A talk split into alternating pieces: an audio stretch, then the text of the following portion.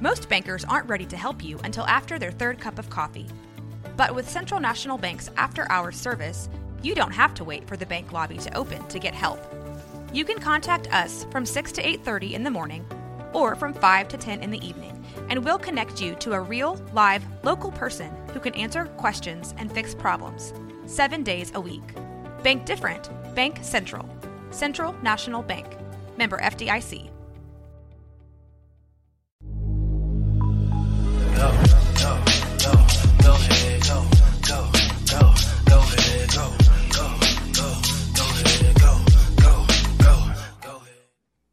What's going on, everybody? Welcome to the Blazers Edge podcast. I am your host, Danny Marang. I am Joan Boy, the one, the only, the unassailable, unflappable, most lovable guy on Twitter.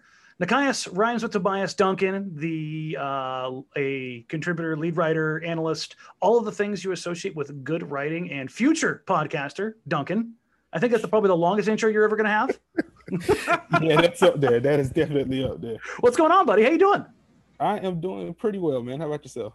It's another day in paradise. Uh, Rip City's pretty jacked right now because they they did actual things. They have uh, used their MLE uh, on a guy that we will talk about that you were uh, very familiar with, and Derrick Jones Jr. They have made a trade for Robert Covington. They have re-signed Carmelo Anthony on the vet minimum. They have brought Rodney Hood back with his bird rights at a little over ten million dollars. Um, they have done a lot of things. Oh, and let, it, now we're recording this Sunday afternoon. They have also signed uh, to a vet minimum contract uh, Harry Giles, a one-time Portland draft pick in 2017. So they have uh, they've added to the front court to say the least. But let's start with the guy that you're the most familiar with. When you saw Derrick Jones Jr., I, I saw the tweet. I saw the tweet. when you saw Derrick Jones Jr. got the full MLE to come to Portland, what was your initial thought? My initial thought, honestly, was good for him, just because of his journey, um, starting out in Phoenix, not really getting much playing time, getting weighed by Phoenix. Which at the time that he was weighed by Phoenix, just is like, man, if you get cut from that organization with all this, with all the stuff they're dealing with from the front office, the roster being a mess around Devin Booker, if you can't carve out a role there, then it's just looking kind of tough for you but really battled, really carved out a role for himself in Miami as a versatile defender, as a rim runner, transition threat. And um, you know, I had my qualms about his game, but Derrick Jones Jr. the person, he's he's fantastic, soft spoken, but just a genuine dude. Um, very quiet guy, funny guy, but you know, just just happy for him in general for cashing out after a wild journey early in his career. So here on this podcast, we are always fans of team hashtag get the bag. Uh, Mm. so in that regard, we're, we're always happy. Um, the flip side of that is we always want, especially in a small market, we want guys who are going to outperform their value. It's hard to get guys out here to the frontier. Um, and so there's often a premium paid, especially in free agency. Not as much so in trades, but definitely in free agency. So I'm looking at this as an upside deal. Now, uh, for those listening, you guys won't be able to see this. I'll have this linked into the podcast for a visual aid. Now, guys, I sent you a screenshot from StatHead slash Basketball Reference of two different players. One of them is Derrick Jones Jr. through his first three years in the Mm. league. Do you have any clue as to who the other player is? Uh, that I do not know. I could pick out Derrick's pretty easily, but I, I, I did not know who the other player was. okay, so now the other guy that's on this list, would you say that they are very similar in their production metrics? Um, they do look pretty close, yeah. Okay, so the other one, and there's a reason why I, I compared him to this guy because it's somebody Portland Trailblazers fans should be very familiar with. It's Maurice Harkless. Ooh. And when I look at Derrick Jones Jr., I see a guy who plays like motivated Maurice Harkless. Because the problem with Maurice Harkless was always Mhm. it wasn't that he was a bad player, it was there was times he just didn't care. And when I look at Derrick Jones Jr., I don't see a guy that doesn't care. I see a guy that wants that is thirsty, he wants to get after it. And I see him optimizing himself as being motivated Mo Harkless. They are they're both subpar shooters. We'll talk about Derrick shooting here in a little bit. But do you think he could be that backside cutter coming out of the corner, getting transition, getting passing lanes? Can you see him being that kind of a glue guy? Yeah, I can definitely see that. Uh, I think a lot of his value is going to be derived on the defensive end. Um, don't think he is as strong as Mo Harkless Mhm. was and is. So that's going to limit the kind of guys you can put on him. Like I, I wouldn't put him on like power wings, but if you need him to kind of slither around screens and stay stay with guys and try to contest from behind, get some um, blocks from behind. Um, if you want him, you know, just playing off ball against a weaker guy, just kind of roam the passing lanes. If you want to play zone at all, um, don't think that's really Terry Stotts' MO, but you know, Spoelstra throws out zone basically every other possession. It felt like at times last year. But if you want a guy at the top of your zone, Derrick Jones Jr. is a guy. So I think if you just need if you need a guy just to fill the gaps defensively, he can definitely do that for you. Okay, you kind of alluded to it there with who he can cover. Now, if you look at the Miami Heat, they're they're a little bit strange in the sense in the same way that Houston is. Not that they're three and layup you know, exclusive, but how they cover the coverages that they go into, I'd put them in this. There's three teams that I kind of call this ubiquitous coverages that they'll go into Houston, uh, Miami, and Toronto. Now, they all go about it in very different ways, but how they utilize personnel, I think, are, are similar mm-hmm. in that they try to put individual defenders in their best position to succeed as opposed to a, gen, a general team scheme.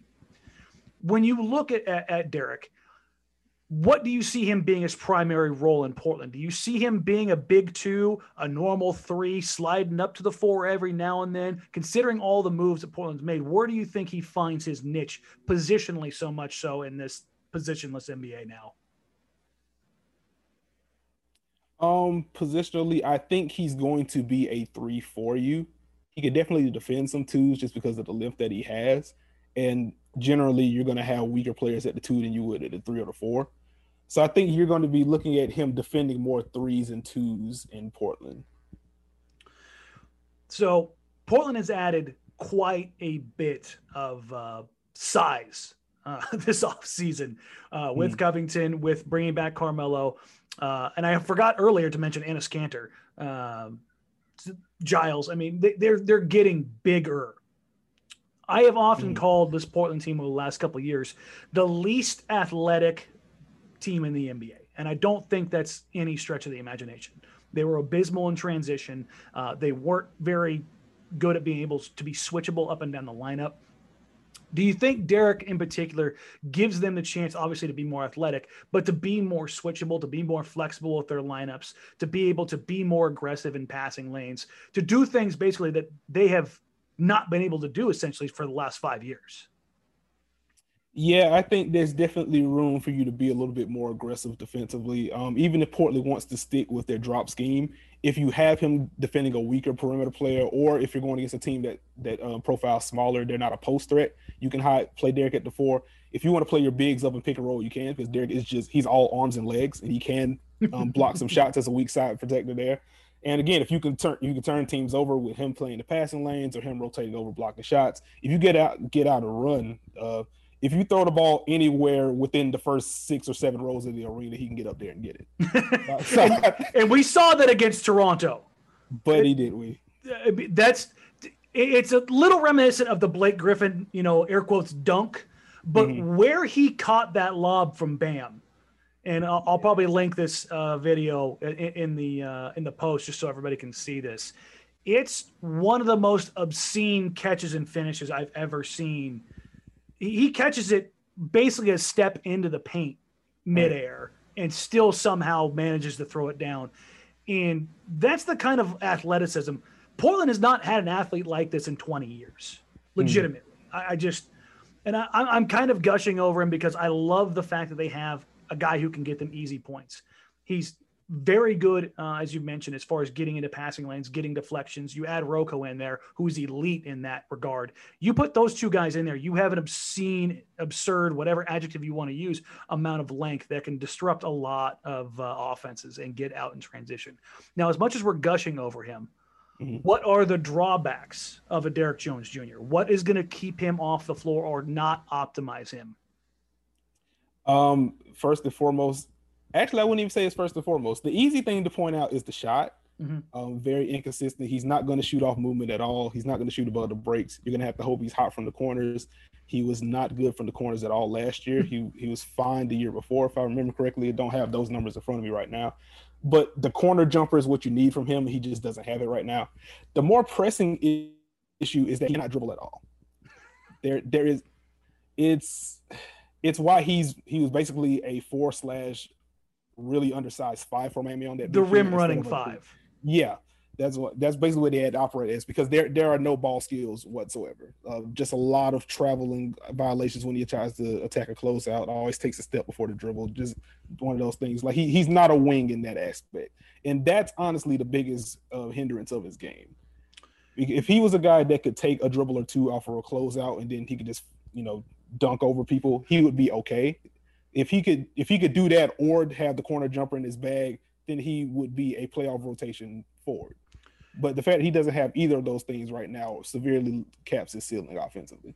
So when you look at him, do you have faith or do you have belief that he can add either of those, not necessarily to a you know a plus level but a functional level when you look at his skill set his development pattern what you saw from him in miami and how kind of portland has been with with young guys do you think that that's something he can viably add to him to make him himself more useful in those situations and not be a guy that you kind of have to pull to the side come crunch time or come playoff time? Uh, I want to be careful not to be overly negative because he is still ridiculous. He's still very, very, very young, mm-hmm. and he he's grown leaps and bounds since he's entered the league. So you don't want to put that cap on him. But like, I don't see the ball handling getting much better at all. Like, it's just as as much as it is as a positive for him to have the arms that he does, and he can just kind of flip them wherever and get deflections and blocks and catch lobs, it really hinders his handle. It just doesn't mm-hmm. seem like his arms do what his brain tell him to do. Got too much too much nerves between his fingertips and his brain. Yeah, it's just, it's just a lot going on there. That the footwork is just bad. So I, I, don't think the dribbling comes there. If you're going to make a bet, it's that he becomes like a 35 ish percent shooter from the corners. That's still, more in line with what I was thinking.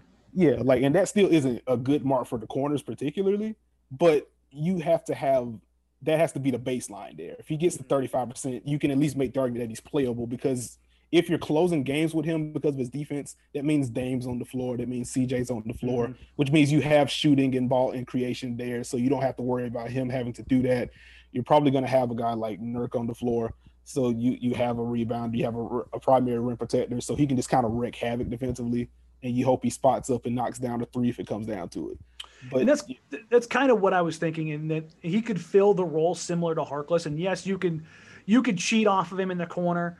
Um, if Nurkic's three point shot is for real, or if Nurkic's mid range shot is consistent, you could see. Uh, I could, for me at least, I could very easily see a Dame CJ lineup or a Dame Trent Jr. or a CJ Trent Jr. lineup where you've got plus shooters on the floor mm-hmm. that you have to worry about. That their gravity is so real that you have to be concerned with them at all times. You put Nurk in the middle of the floor, or you've got a guy like Covington and Hood out there. So you've got three and a half plus shooters a, a real rim runner, a secondary creator in Nurkic, where if you keep all those guys essentially above the free throw line, you could put Derrick in the dunker spot. Right. Where you you could cheat a little bit if you don't trust that three, or you can park him in that three and you overload a side and put him on the weak side and allow him to be that backdoor cutter. Mm-hmm. That, I mean, Nurk, Nurk is a. It's easy to say a plus passer from especially from a stationary position. He's still not perfect as a short roll guy, but as a stationary position, horn stuff like that uh, mm. at the free throw line, he's elite. And I could very easily just see him putting that ball anywhere near six feet of the rim and saying, mm-hmm. "Go get it." Right. And that unlocks something Portland really hasn't had. Uh, Harkless did it every now and then. Aminu did it every now and then, but they weren't guys who willingly did that. Do you think Derrick is a guy that even if he's not getting the touches, is he still going to make that cut? Is he still going to make that run through? Oh, absolutely. Yeah, activity is not going to be an issue for him at all. Like he he's go he's going to if you want to spot up, he'll do that. But I mean, he also has plenty of experience operating as kind of that backdoor cutter or just a cutter in general when Miami goes to like their post split stuff. Um, he obviously had those cutting instincts when they used him as the role man. So I don't I don't think that's going to be an issue for him at all if that's the role they put him in. Do you think that they're uh, coming to Portland up or opens up anything new in his bag or puts him in a position to succeed in areas that maybe he wouldn't have in Miami? Um, I don't think it will be a new role in particular. I do think if he does find himself in some lineups with Dame and or CJ, but particularly Dame, he's never played with a pull-up threat like that. Mm-hmm. So I think if you if you extend those pick and rolls the way Portland does with Dame just kind of pulling from 30, 35 feet now, Um, Derrick isn't a great screen setter, but he slips very quickly and he's a quick jumper as well. So maybe you see some short roll opportunities for him. I'm a little fuzzy on it just because of the ball handling, but yep. just because of his leaping ability, if it, if he short rolls, he catches it. You know, uh, if one dribble gets him to the dotted line, he can dunk from there. There's so, actually a clip, and that I, I was gonna I was gonna bring up, but I'll probably end up again putting this one in the link or or, or in post production. You know what? In fact, I'm going to ask you about this one right now because because you brought this up. This is perfect. In the matchup January 5th, Melo and Derrick Jones Jr. kind of went at it on back to back possessions. Melo bullied Derrick on the block, got him a little up and under. But as you said, I, I want to say it was none that, that threw the pass. He was at about 27, 28. Portland brought a little bit of a trap, but Melo got caught in between uh, mm. closing out to the corner and pointing to the guy on the roll, who was Derrick Jones Jr., who caught it at the free throw line and baptized Melo to another dimension. So I think that it highlights exactly what yeah. you're talking about. Maybe he gives up a little bit on the big body side, but he can get it back if he catches in space, basically within 12 feet. Yeah, because he's, he's just a he's a 99.99 percentile athlete. Yes, it's it's absurd things that he can do in space. Like I say I still worry about maybe the ball handling or the passing, but if you get him a, a clean catch in space, he can load up quickly. He can load up high. So here's the thing: the last thing I'll ask about about Derrick specifically, because he's such an elite athlete and because his catch radius is so insane. I mean, he's he's Calvin Johnson of the NBA. You put it hmm. anywhere near, he's gonna just grab it. How good are his hands? Is he a guy that if you just put it near, he's okay? Or does it have to be in the pocket, kind of on the run? Can he pick it up down on his knees? Can he catch it up high? Can he catch it behind him consistently? Like, is it because if there's one knock that I have against Damian Lillard, and this is the only one, it's that he's maybe the worst lob passing elite point guard in NBA history. I, I, don't know what it is because he's such a pinpoint precision passer with everything else. Mm-hmm. He misses guys on lobs, and it's it's such a it's such a horrible thing because Portland had Andre Miller before him, who's arguably mm. the greatest lob passer in NBA history. So the contrast is just so stark. right, right. So I worry that Portland might not optimize Derrick solely because they haven't had a consistent lob passer. Nurkic is legitimately their best lob passer right now. So I can see him operating in that area, which kind of takes away from Derrick's ability to catch in the paint, so to speak, and take that one step and dunk on anybody. So mm. are, are Derrick's hands good enough to just kind of catch it anywhere and finish? Yeah, yeah, he has good hands. I don't think that's going to be much of an issue. That's I, don't. That's a blessing. yeah, like if, if that's your issue with Dame, like Derrick Jones Jr. is the one guy that you want to pair with him because it, it just it just doesn't matter. Just put it in his radius. Because I mean, obviously Hassan Whiteside was in Portland last year, and Whiteside's a lob threat too but there wasn't a whole ton of lobs thrown Whiteside's way. It's just mm-hmm. it's not something that Portland generally does. Now Nurk, Nurk's flashy. Nurk likes to find that pocket bounce pass. He likes to find that backdoor lob. He likes to find pretty much anywhere to put that ball. Dame, I'm a little little less certain of. But we'll kind of wrap up on Derrick here. I want to get your thoughts on the Blazers offseason so far as a whole. We've talked about Derrick Jones Jr., so let's move to the biggest addition, uh, the surprising addition. Shout out James Harden for setting Houston on fire and making Robert Covington available. Because uh, without James really signaling some weird stuff, Covington's not available, right? Right. So Portland swoops in. They they're, they're moving for Aaron Gordon. The Magic want too much. Portland backs out and says, "Okay, Covington's available. Ariza this year's first and next year's first. Lottery protected next year, by the way." Which, wow, well done. Yeah. How do you like the addition of Robert Covington to this team? And would you see him more as a three or more as a four in Portland? Uh, well, first, I think it's a fantastic addition, uh, especially with the picks that they gave up. Like, what was it, 16 this year? 16 this year and lottery protected next year. So 15 or worse. Yeah, like I, I, I think you do that 10 out of 10 times. Um, I think that's a great fit, particularly for their defense. Just having a guy that can cover that much space, mm-hmm. I think really helps, especially when Portland does decide. I mean, it just gives them the ability to get more aggressive on pick and roll if they want to. And I think that's going to be huge for them. Oh, you mean no more drop coverage every single play? it works great the regular season, man. And I know some people beat Stotts over the head with it, but if you don't have the here, let me get it from somebody else's ears or somebody else's mouth here. I have said this for years. The Blazers will change up the defensive coverage when they have the personnel to change up the defensive coverage. If you had Portland's def- or uh, personnel last year, would you have done anything other than drop coverage? No, can't say that I would no. I've tried to communicate that so many different times. It's it's a little frustrating. It's like, guys, you have to have the personnel to get aggressive. Nick Nurse is is aggressive because he has OG Anunoby, he has Pascal Siakam, he has Kyle Lowry, he has even a Fred VanVleet who, while giving up size, is a very very heady player who can dig into passing lanes and, and time well. You have mm-hmm. a Serge Ibaka, you have a Marc Gasol, you've got plus defenders everywhere. Portland doesn't didn't have a plus defender healthy last year, not one. Right. Collins was out the whole year. Well, it's not true. Gary Trent Jr. is a plus defender. I, I, should take that back. But Gary was was not looked at as that guy coming into the season. So adding a guy like Covington, sorry to derail that. It's, it's something that drives me crazy. no, you're good. You're good. When you add a Covington, you add a Derrick Jones Jr. Do you think that Portland gets more aggressive this year?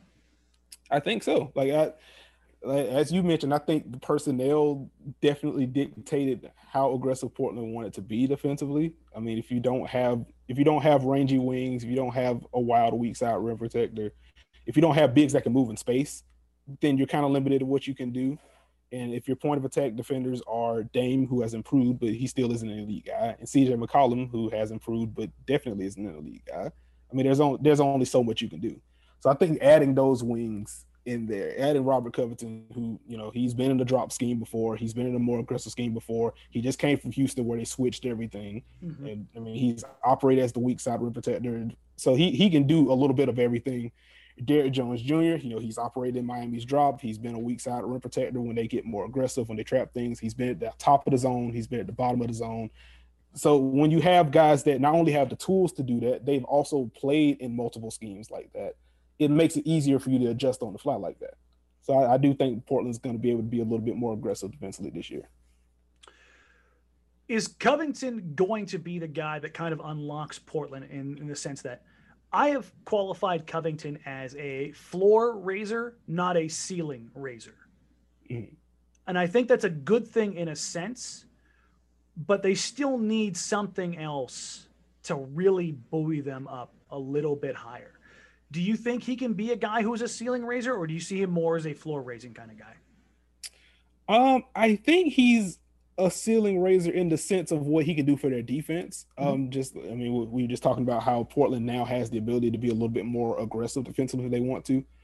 Um, again, if they get into a situation where they want to trap a hot ball handler, they can do that and trust that Robert Covington is going to rotate over, you know, play play two, get some blocks, get some steals, and then they can get out and run in transition. So I think he lifts them in that way. Um, he is also a floor raiser, just at a minimum. You know, he's not an elite wing stopper. He's better off ball than on ball defensively, mm-hmm. but he is a guy that you can credibly throw on good wings and be fine. And which is think... one more than Portland's had the last five years. so you, you, gotta love it. If it's an RPG, it's a definite plus one to wing stopper when it was at zero. So, um, when you look at the guys Portland has added, obviously the Lakers are, are the team. They're they're they're the threat, and they're big. They're big as hell. Mm-hmm. Portland is clearly gone with okay, we can go big, which I think teams honestly should have done five years ago. Teams that mm-hmm. tried to copy the Warriors were it was a fool's errand. You can't copy three to four Hall of Famers. You can't mm-hmm. copy the two, maybe three, or, or two of the three, four best shooters of all time the maybe the best isolation scorer of all time and the best defender of a generation in the NBA. You can't replicate that model. But what yeah. you could do was you could beat them to death with size. That was mm-hmm. the one thing that seemed to slow the Warriors down from time to time. Now, we never really saw it happen because nobody really wanted to risk it. Mm-hmm. But in the matchups that Portland had with them when Nurkic was healthy, and again, these were regular season meetings, it's different. Nurkic went nuts and absolutely hammered them regularly. Mm-hmm. And in those games, the Warriors just didn't have an answer for that. So you're seeing the league maybe take a little bit of a pivot to, to more bigs again, which makes sense because guess what? Those are a lot more readily available than Hall of Famers, surprisingly, right. right? So you look at what Portland has done. You add Kanter, who plays very much very similarly to Nurkic. When the the, the 18-19 season before Nurkic went down, the the plan was they would just run 28 minutes of Jusuf Nurkic, then 28 minutes of Enes Kanter, and good luck having a center who could sit there and handle that pick and roll all night long. It was just mm. we're going to beat the your guards to death with screens, and come fourth quarter they're not going to be good. They're not going to be you know feeling good enough in the legs to yeah. handle this. So they're matching up with the Lakers, the Clippers, the Nuggets. That's that's their competition out in the West and really in the league. Do you think that this commitment to the big bodies, six seven Covington, six seven, six eight Derrick Jones Jr., six ten Enes Kanter, seven foot Jusuf Nurkic, six ten Harry Giles, six eight, six nine Carmelo Anthony, is this enough size now to compete with to be a top four team in the West? To be top four in the West, uh, yeah, I can definitely see it if they stay healthy. That's um, that's always the key. that's going to be the big thing because Portland dealt with quite a bit last year. Mm-hmm. But if if they can stay healthy, I mean, there there's just enough pure size there, and then there's a diversity of skill set there. You know, Derrick Jones Jr. more transition guy, more defense guy. Um, Melo, I'm sure we're going to talk about him a little deeper coming up, but you know, is is a guy that can shoot and can get you a bucket. Um, you know, Enes Kanter post threat. Uh, you know, just just a lot of different guys that can do a lot of different things. And once you get into a playoff setting, that's when the, that's when it becomes important to be able to mix and match. Like, okay, in this matchup, this is where they have a weakness. We can put this, we can plug this guy in for 8, 12, 14 minutes, and this is where his value lies. And maybe we bench this guy and we save him for the next round if we get there. So I think Portland has done a great job of shoring up their wings, you know, getting more defense in there, which is what they needed, but also bringing not only not only adding size, but adding size with different skill sets, so they'll they can mix and match in playoff matchups it kind of rolls me back. I, I asked this question, but I buried it in a stupidly long lead up. When you look at a guy like Covington and you look at this lineup that Portland has, let's say everybody's healthy. I know there's a little bit of confusion as to Zach Collins' current status as of uh, last night. Uh, for if you're not aware, uh, Jason Quick here of the Athletic, kind of profile that Collins is on track, but on track for what? Um, we don't really know. Um, so I wouldn't be surprised if he's not ready to go to start the season. But say everybody's healthy. What do you think with all the moves they made? What do you see the the the starting lineup kind of looking like? Obviously, Dame CJ Nurk set. Mm-hmm. But they brought back Hood. They they pick up Covington. They pick up Derrick Jones Jr. They've got Zach Collins. They've got Carmelo Anthony. They've got Harry Giles. What do you think is as it sits right now is kind of like the optimal uh, starting five that you're going to throw out there if you're Portland? Uh maybe a little small, but I, I really like Nurkic as rim protector. So I would probably go Gary Trent Jr. at the three and then RoCo at the four. Oh, going Trent Jr. over Hood. I like it. I am. You still have some creation with Hood off the bench there. Um, depending on what how they stack, they be Portland typically staggers their guards anyway. They're gonna have one of Dame or yeah. CJ on the court at all times. So from there off the bench, you know, Melo can give you give you a bucket off the bench. Rodney Hood can give you a bucket off the bench. Um, depending on which center they want to play, you know, Nurk can. they, Nurk they do not have a shortage of centers now. They've got Nurk, they've got Kanter, they've got Collins, they've got Giles. They can throw some bigs out on the floor at the five. Right, right, right. So, you mean, I think that bench unit can still be pretty good. You know, again, you're staggering one of Dame or CJ, and then you have a bunch of guys that can shoot. So I think the bench can hold water. Um, but yeah, I would go. It, it, seems a little small, but I mean, you get a really strong on ball defender in Gary Trent Jr. You get a ridiculous help side defender in Robert Covington. You know, Nurk can protect the rim, and offensively, I mean, that's four shooters and Nurk rolling into space. I mean, mm-hmm. if you want to trap Dame and pick and roll, good luck to you. Yeah. So, yeah. No. I, honestly, I, I think that ends up being your probably your closing lineup. Uh, I, I think that that's going to be something that we see Portland do quite a bit and depending on how things are going, depending on foul trouble, health, all those kind of things, I could see a lot of three guard, two, you know, quasi forwards. If they wanted to go dumb small, they could go a, a Dame, CJ, Trent, uh, Derrick Jones, and Covington. And I, I, you have three plus defenders who are pretty much switchable across wings. The only way you're really going to get punished is if you've got an elite rim running, floor stretching big, an Anthony Davis or a KAT or something like that that could be hmm. problematic. But against a lot of teams, they can go five out and put you in in trouble. They, I mean, they, they can put you in jail basically on every single coverage uh, mm-hmm. offensively with a lineup like that. And I think that's a lot of where the versatility comes from. And if they wanted to add some true size with some mobility uh, and a little bit of strength, that's where I see them taking a flyer on a guy like Harry Giles. He, he's not going to do anything inside 12 feet, but physically as a presence, if he's healthy, he's an elite finisher.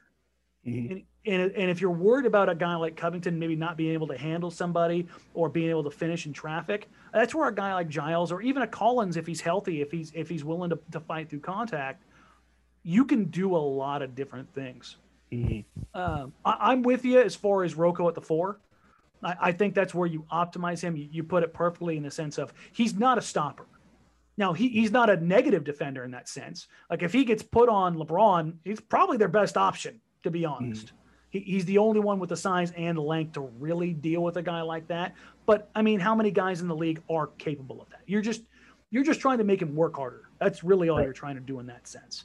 Um, but I, I like him in that in that position because of what opposing teams will have to do to match that. What the Blazers have done in the mm. past, and it, a lot of times they've tried to match their opposition, and I think for the first time, they can dictate how opponents have to play them because they've got so many different lineups they can go with.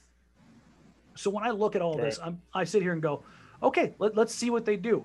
And I wonder, do you think, because Portland obviously they're, they're at 14 guys now, and they have not signed another ball handler.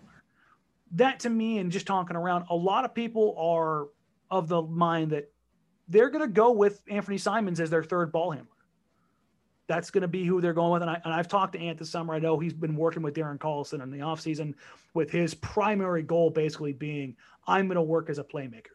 I know I can get to my spots and take a shot. Are you when you look at this team, are you comfortable with with, with Simons being that third guy if they if they're if they believe in him enough? Um, I'm fine with it. Um, I think they can afford to take the flyer just because the two guards ahead of him are Damian Lillard and CJ McCollum.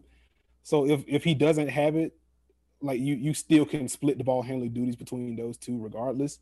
And again, you have a guy like Rodney Hood, obviously isn't like a true point guard or anything, but he can run a pick and roll for you if you need him to. Um, so I think they have enough. In, in addition to that, you know, you can run the offense through Nurk in the high post.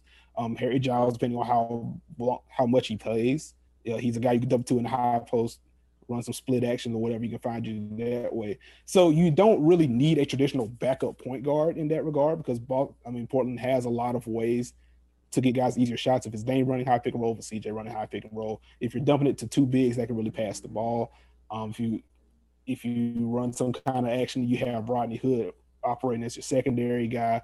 He can beat a beat he can beat a bent defense and make basic passing reads that way. Mm-hmm. So I don't think I don't think there's much risk in seeing what you have in Simons. And if he pops, then it's you just have money. a whole nother dynamic. Yeah. Yeah.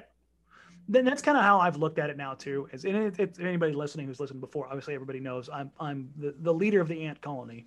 Um, I, I, I definitely am seriously high on the kid. Um, I, I think he's got elite shot creation tools. If he does hit, it's it's a massive boon for Portland. If you look at who they've now got as that second tier, that second generation of players.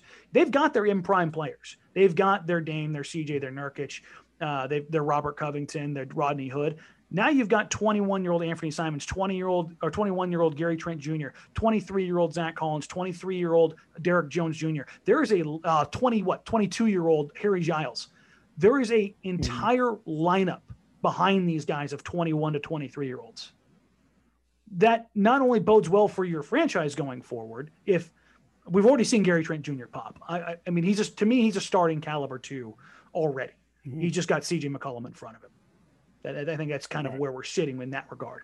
If anybody else hits, you've got guys that can contribute, obviously on, on rookie scale deals or on lower tier deals. Beyond that, those become viable trade chips if you're right, looking at right. it from that.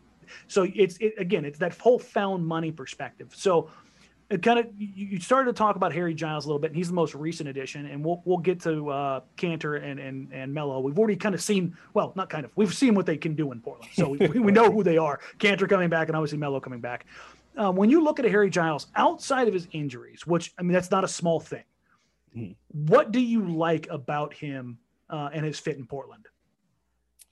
Um, the big thing for Giles for me is his passing ability. Um, he's he's already one of the best passing bigs in the league, and that's just something you'd have to you'd have to see uh, if you're just bored on league pass or if you're a Kings fan. You know the kind of passes he can make. Mm-hmm. Um, short roll stuff, dump to him in the high post, ridiculous pocket passer, great at finding cutters. So I think if you get him into all that space that Portland provides with their ball handlers, they're just gonna he's gonna find guys, and I think that's gonna be ready-made offense right there. Um, love that. Um, the injuries have hindered his athleticism a bit. Um, he was a freaking terror back in high school, which I mean that sounds funny now, but I mean he was a legit athletic freak, and those knee injuries have sapped some of that. But he's still a plus athlete, so he's mm-hmm. a guy that can run the floor after misses. Um, has the ball skills to grab grab a defensive rebound and push it if he has to. So I think he's going to juice up that attack a little bit. You, you hit it on something there that I was hoping you would, and that's the whole idea of his ability to grab and go. Portland hasn't had a guy mm-hmm. like that. I'm trying to think, ever. it's it's one of those things where they they have not had a guy who's been a plus rebounder who can just grab it and go and and be that guy in the open mm-hmm. floor to either lead the initial break and, and get out and get the early transition opportunities or to get them into you know those those those second tier breaks um, those extra opportunities in, in the secondary transition where a bent defense because of switches because a 6'10 guy is now grab and gone down the floor a defense is put in rotation like you wouldn't believe. Mm-hmm. You've got your oh, your one or your two typically back early now on a six ten guy, and you're in mismatch opportunities. And you've got Damian Lillard, C.J. McCollum, Gary Trent Jr. coming and trailing in transition. good good luck uh, good trying luck. to figure that out. Do you look at him as a guy that should probably get a, a steady dose of minutes to see what he's got in him, or do you see him more as a break glass in case of emergency big? Okay. Uh, so before I answer, is this what I think is going to happen or what I think should happen? Let's, let's do, actually let's do both. Okay. What I think is going to happen is that he's going to be the break glass in case of emergency guy, or just the hey, we uh, this is a shortened season with a little bit of a shortened break, and we want to give a guy a night off for a limited minute, so we're going to let Harry Giles run free against the Cleveland Cavaliers or whatever. Um, I think that's going to be his, his realistic role if it were up to me, um, I probably wouldn't have acquired Enes Kanter. I would just give Harry Giles those those minutes, those whatever 14, 16 minutes, see what you have in him. Um, I don't think if the de- I mean the defense is probably a little bit better than Kanter's, which isn't saying much. but there's again, levels.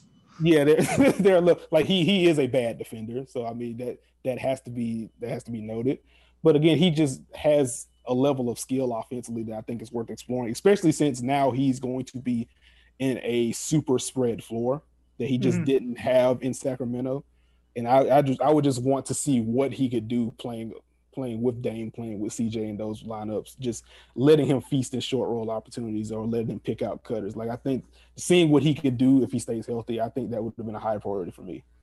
When I look at at at Giles. I think he, I think you're right in the sense that I think he's not going to be quite the human victory cigar, but I think he's going to be a a guy who, in certain opportunities, especially if Collins is out to start the season, if he hmm. shows early on that he's a viable option, Portland could easily turn the minutes that maybe Kanter was expected to get into minutes that Harry Giles gets.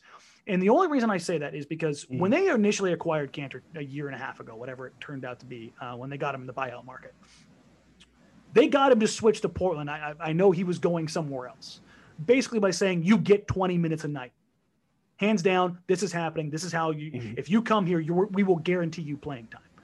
That's not the case this time. Kanter was put in mm-hmm. a deal to clear space so Boston could do a few things. And Kanter was given two options. You can go to Portland or you can go to Memphis. So he goes to a place he's familiar with. But I don't think that came with the same strings attached mm. as it did last time in that here's your guaranteed minutes. So while he is getting $5 million, that's something he opted into and was put into, you know, when he came to Portland, they absorbed him with their TPE that they created from the, uh, the Bazemore for Ariza trade. So it wasn't like mm they were stocking up on a guy and they particularly targeted him. And there's obviously a mutual relationship there, but I think that they're a little bit different in that sense. that hey, why not get an asset when you can? Like getting a guy that you know Right. can be your backup center could be a, a big deal. But I think if you're Portland, because you have so many bodies, they're in a position to take a little bit of a flyer here.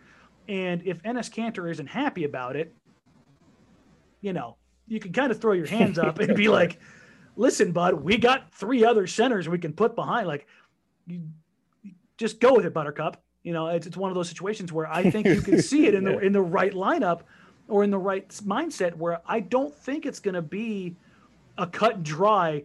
You get twenty, and I think in this respect, like you might see a night because Nurk is coming off a devastating injury, uh, and while he looked phenomenal in the bubble, he was definitely gassed by the end of, of the playoffs. Yeah. Um, and there's going to be a game every other night. So you've got 72 games, and I think it's 116 days, if I remember doing the math. That's a game every one and a half days, or 1.6, however you want to do the math. Mhm. That's a lot of basketball in a little bit of time. So there might be a night when Nurk gets a night off and Kanter gets a start, and now Harry Giles is your backup big, your backup five. And I, I think it's going to kind of walk that line versus what you think is going to happen versus what you want to happen. And I think that's probably the sweet spot. I could be totally wrong, but I think that that's kind of where it ends up in that Giles is a guy because of his plus playmaking and his athletic profile. The Blazers need to take a look at that. Yeah. And if they can get his body right, let's just let's just go on history. How many guys have left Sacramento and been better? Yes. So, like, I'm I'm of the optimal standpoint. Unless you're the Cleveland Cavaliers, if a player leaves Sacramento, they will become incrementally better to much better, Mm. depending on the situation that they go to. right. So I, I- I think I think you and I can both be rightfully hopeful that Giles will get more than just that occasional burn. At least I hope so. And that's that that's that's my hope. But Terry Stotts is also a guy that leans on veterans pretty heavy. So Yeah. one hand in the other. I, I know, I know. Speaking of veterans, I'm going to get to it now. Screw it. The Blazers brought back Carmelo Anthony. And Yeah, among these glut, this glut of bigs, I have had a large amount of people who I have asked, just in the comments on Twitter, this is your general Blazers fan, who do you think is going to start at the four? And I bet you if I ran a poll, Melo would win a straw poll. Yes, yes, drop your head. Yes, drop your head. Exactly. Make this make sense for me. Please, I'm begging you. Or, I- or be on my side. I don't care. Just give me something here. When you look at Carmelo Anthony coming back on a, on a vet minimum deal, what is the mm-hmm. role? Let's play this game again. What do you think will happen, and what do you want to happen? Who? Um, well, we don't know what's going on with Zach Collins. So within that lens, what I think is going to happen is that Melo is basically going to be penciled in as your backup four. Okay. Is what is what I think is going to happen. Um, and just on Melo in particular, um, I was one of the people that laughed very, very loudly at Portland picking up Melo when when it first happened. Um, I mean, me too. he, he did yeah he he did play a lot better than i expected and i think it's fair to acknowledge that Mhm. what i think has happened because you know Melo is i mean he's a good dude he's a future hall of famer all the positive stuff whatever whatever whatever what i think has happened in general is that Melo has been better than expected has been conflated with Melo was good Yes. and those two uh, that's not mutually exclusive i don't Yep. think so Melo was better than expected he was still a net negative for portland last year and i think it's important to acknowledge that fact saying that i do think he's going to have a role just because he still can shoot he still can do the jab step stuff as annoying as it can be hmm and you know, if you're looking at those hybrid second units when there's one of Dame or CJ on the floor, you are going to want an end of shot clock guy. And I think Melo can still fill that role for you. You know, you don't want one of those guys creating literally everything. hmm So there's going to be a place for Melo in the rotation. It's just important to note that hey, he can still do this. Doesn't mean hey, he still does this at a at a high level because he doesn't. the the thing that I want to highlight because everybody wants to get on me because I I, I bashed the signing. I didn't like it. I, I didn't like the idea of him getting so many shots. And again, Melo the dude, I love. I don't think anybody. If you have a problem with Melo the dude, I kind of question your mentality because Melo the dude is a is a wholesome, good, fun, amazing guy. We, everybody, I've never heard a negative thing from anybody in the locker room, anybody who's ever covered him. He's he's he's the anti Russell Westbrook. Everybody loves him. when you look at Melo the player, there's two different versions of him. There's Melo who thinks he's still in New York and I can take 16 shots a night and work in the mid post and try to finish over guys when I don't have the legs anymore. That guy I want to shoot into the sun. The catch and shoot Melo who shot what 44% from 3 for the Blazers. Yeah, that guy I all will take. Mm. The guy who can create with six seconds on the shot clock and get his shot off on that two dribble drive down the down the, the, the foul line and get to that little baseline fadeaway, I will take that guy. But I don't want that as even the second or third option. When I look at the the the box score at the end of the season, I don't want to see him in the top five in field goal attempts. I want it to be Dame, CJ, Gary, Nurk, Covington. If you want, if you want to put Hood over Covington, that's fine. Right. But those are the guys I want getting the volume shots. Those are the guys night in and night out. Covington, I, you know, everybody goes, well, he's a, he's a 36% three point shooter. He's 36% on seven attempts a night. That's like Yeah, that's and those seven attempts are a guy has a hand in his face yes. type deal. So it's the quality of threes is that he's taking a lot of tough threes. Yes, exactly. And I I want Covington to be that guy more so because of a defensive utility than I want it to be Carmelo Anthony. Now, that's not to say there's not a spot Right. for him, but as I sat down last night to kind of go through the minutes, and this was before they added Harry Giles, it was very difficult for me to find minutes for him. Now, if Zach Collins isn't in the rotation to start the season, clearly that makes things a little bit easier. Mhm. But you can't put Melo at the three. We are long, long, long past that. Now, he went there last season in the playoffs. Somebody in the comments is going to get irritable about this. He was at the three starting in the playoffs because of a promise that was made to him about playing time. Period. Point blank. Get over it. He was not and should not be starting in the NBA playoffs, not at this point in his career. Yes, that doesn't change the fact that he's a first ballot Hall of Famer. It doesn't change anything he's done in the past. Where he's at now, he's not that guy. So, but you look at the minutes distribution at the three and the four. Number one, he's not sliding down to the three.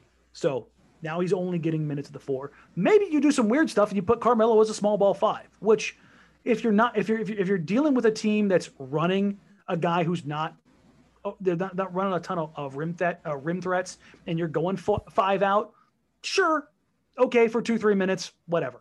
He's, he's at least a decent enough rebounder and he wants to play drop coverage anyways because he doesn't want to cover anybody out there. so in that respect, okay, whatever. If you want to get weird for a, for a few minutes, fine. Uh, I mean, it wouldn't be the worst thing I've ever seen them do. But when you look at the minutes distribution, you're going to get Dame and CJ are at the one and two almost exclusively. Mm-hmm. Gary Trent Jr. is two, maybe three sometimes. But if CJ's mm-hmm. on the floor 34 minutes a night, that leaves 16 to 18 minutes for Gary Trent Jr. at the two. Do you think Gary Trent Jr. is only going to play the two and only going to play 18 minutes this year? No, hope not. He's not. So he's going to have to slide up to the three. What does that mean? Well, if Rodney or Rodney, if, excuse me, yeah, no, if Rodney Hood is your starting three and he's playing 24 to 28 a night, and Covington's playing probably 30 to 34 a night, how many minutes does that leave left if Covington gets 20 minutes at the four and 12 at the three, and Hood's getting 20 ish minutes at the three, and you still got to work Derrick Jones Jr. in at the 3 Mhm. So who gets the squeeze here? The guy you just gave $10 million to in the MLE and Derrick Jones Jr., the rookie scale big in Zach Collins when he comes back healthy, who you need to understand what he's going to be going forward.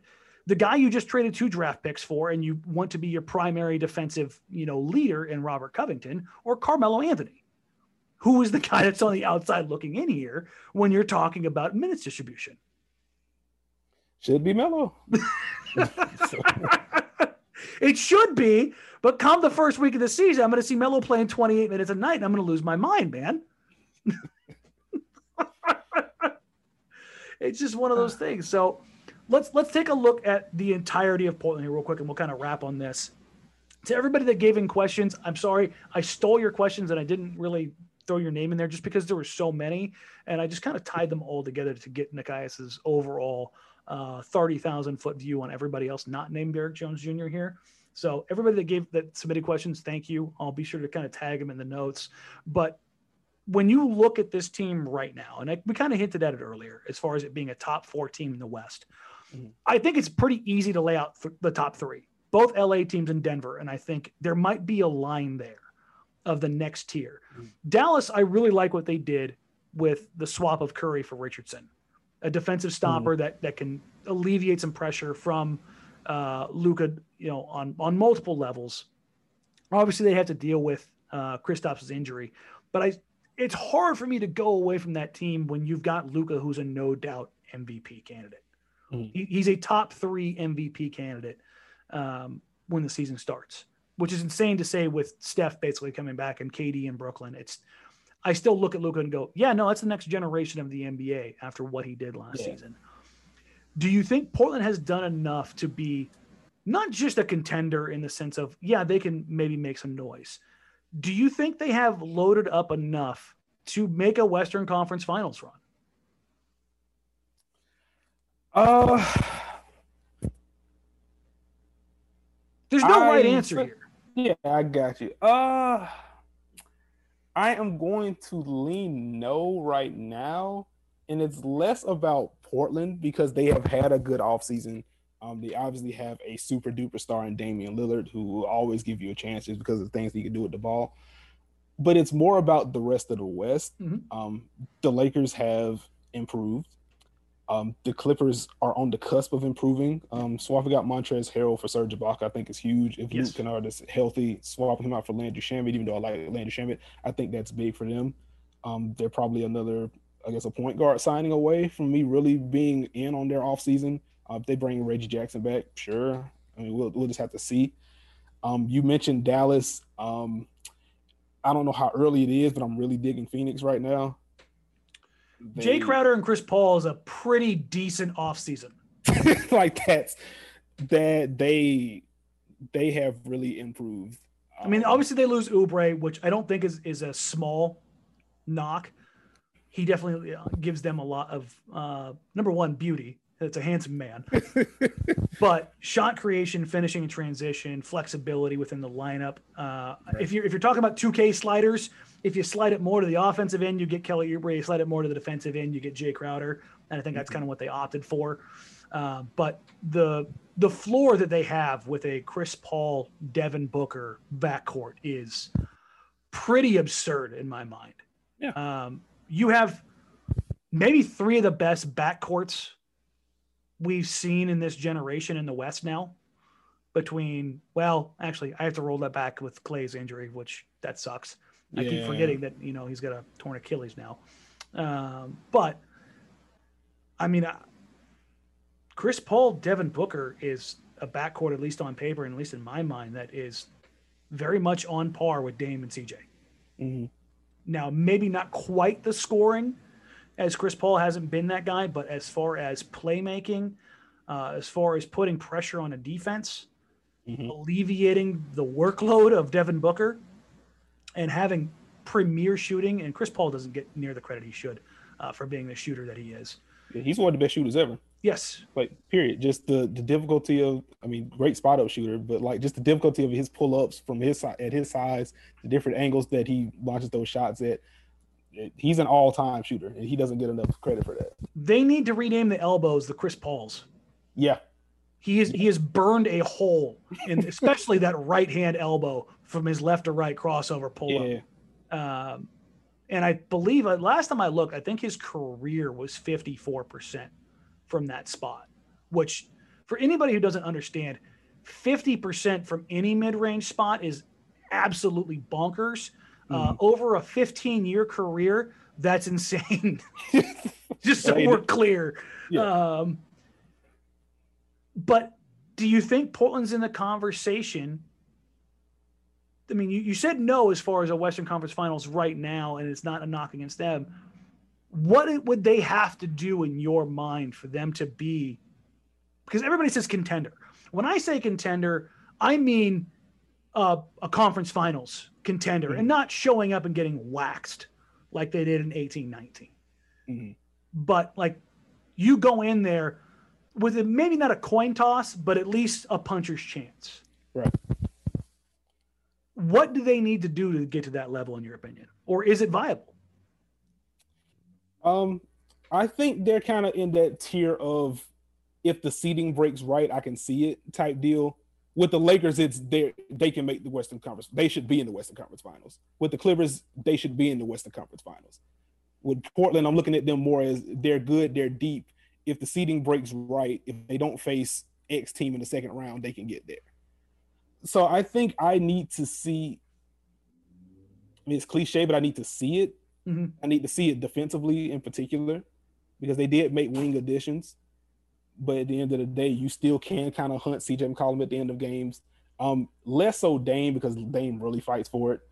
But I mean, just from a size perspective, he is a guy that you can just put in a bunch of screen actions and kind of tire him out and trap him on the other end and make other guys beat you. So I think with them having a small backcourt as they do, you always, as the other team, have a built-in attack point. So it's just going to be up to seeing is the Gary Trent thing real? I think it is, but just in general, is that real? Um, how much of an impact is Robert Covington going to have? You know, he's been one of the best help defenders in the NBA for a long time. There's um, a reason he got an All NBA tag. Right, right, right. So just seeing how that comes together defensively, again, they can go more aggressive on the defensive end, but if they do so, this is going to be the first year that they've tried to do that. So there's going to be some trial and error there as well. Um, we Which we're, we're in support of here. We, we want things to get a little bit weird. right. I've, I've been watching the same thing ever since LaMarcus left. I'm basically watching the same iteration of this team. So for them to to add some athleticism, to add some some new dynamics, I am 100% here for something new and different. All right. So that's that's basically where I'm at with Portland right now. I think offensively, I mean, there isn't much to say. Once you Damian Lillard guarantees you a top 10 offense. Damian Lillard plus CJ McCollum basically guarantees you a top six offense. You know, you know the system that Terry Stotts run with all the action and all the movement that they have in their offense. Um, Nurk short roll guy, post threat, can just maul dudes if you want them to. Like the offense is set, just need to see it defensively. If that does come together, then Portland can be dangerous because again, with their offseason additions, with the young guys that they have in the bullpen, basically seeing what kind of internal growth they have, they have a lot of flexibility to do a lot of different things this year, and that's something we haven't been able to see from Portland in a very very long time. So if the defense in particular comes together, then I think they can be a scary team. I've seen some people, and I'll get you out of here on this. I've seen some people kind of compare this team to the 2015-16 Trailblazers that had Wes Matthews, Nic Batum, LaMarcus Aldridge, Robin Lopez, and a young Damian Lillard. Obviously, offensively, they're vastly different from that team. Mm. But as far as the flexibility, the utility, the ability to do different things, um, what in that era, I don't think LaMarcus Aldridge got nearly the respect that he should have defensively. Uh, he was an early era big who was switching on to wings regularly and was a plus defender in that regard. They can do that now, I think, with a with a Covington, with a Derrick Jones Jr., um, with a Harry Giles, even even though he's again, like you said, he's lost some of that athleticism. Those guys don't scare me in a switch uh, if I'm Portland anymore. Mm-hmm. And I think that that team before obviously Wes ruptured his Achilles was a no doubt Western Conference Finals team. I think that if, if you saw that team there, I think when they when Wes went down, uh, they were on pace for 58 wins. They were they were a good team. It wouldn't surprise me. But I'd say that this team is still because they haven't shown it, like like like, like you said, they they aren't quite there yet. So I, th- mm. I think I'm going to kind of in that same boat of show me what you got um, to to kind of you know put it all together. Um, thank you for coming on. I do appreciate when we get you out of here. We've already had you on here for about an hour. So um, plug away, man. Anything you've got coming up, anything you're working on, where can they find you? Um, follow you on Twitter, everything. Give it. A, we, we are uh, a plus promotion crowd here. gotcha, gotcha. Well, first you can follow me on Twitter at Nekias NBA, N E K I A S. Basketball takes, puns, um, losing my mind over whatever the heck the Philadelphia Eagles are doing. they hate me for whatever reason. I will always have 2017 because 2020 just it just isn't it. Um, you can find my written work at basketballnews.com. A lot of great stuff going on over there. Um, for me in particular, I'm going to have a winners and losers of the first weekend of free agency piece dropping. Um, I mean, we're recording on Sunday. That'll be up on Monday. So uh, be checking my timeline, check the site for that. Um, just, but in general, just follow me on Twitter. Like I'm going to be riffing away on the free agency signs and things like that. So awesome. Well, thank you, man. And for everybody else who's questioning whether or not to go follow Nekias he's he's gonna have some insight. He's gonna have some playbook breakdowns. He's gonna have some stuff that's gonna make you a more knowledgeable basketball fan. And thank you very much for joining us, man. We do appreciate it. Uh, as always, folks, you can find me on social media at Danny Marang at D A N N Y M A R A N G. Uh, we will have an announcement about NBC Sports Northwest Blazers Outsiders coming out here in the couple, next couple days. I'm sure you can probably put two and two together and figure out what it is as the new season started, and I'm still here. Uh, again, like, rate, review, subscribe. Uh, thank you to everybody who joined us for the Blazers Edge live show uh, on draft night and then going into free agency. Massive success. Uh, Want to thank everybody that came by Steve DeWald, Adrian Bernecich, uh, Nate Mann, everybody at Blazers Edge. Uh, we're going to do more of that coming out uh, for this season. and again, thank you. Like, rate, review, subscribe. We're on Spotify, Stitcher, iTunes, everywhere else you can want to find us. Until next week, take care, guys. Bye. Yo.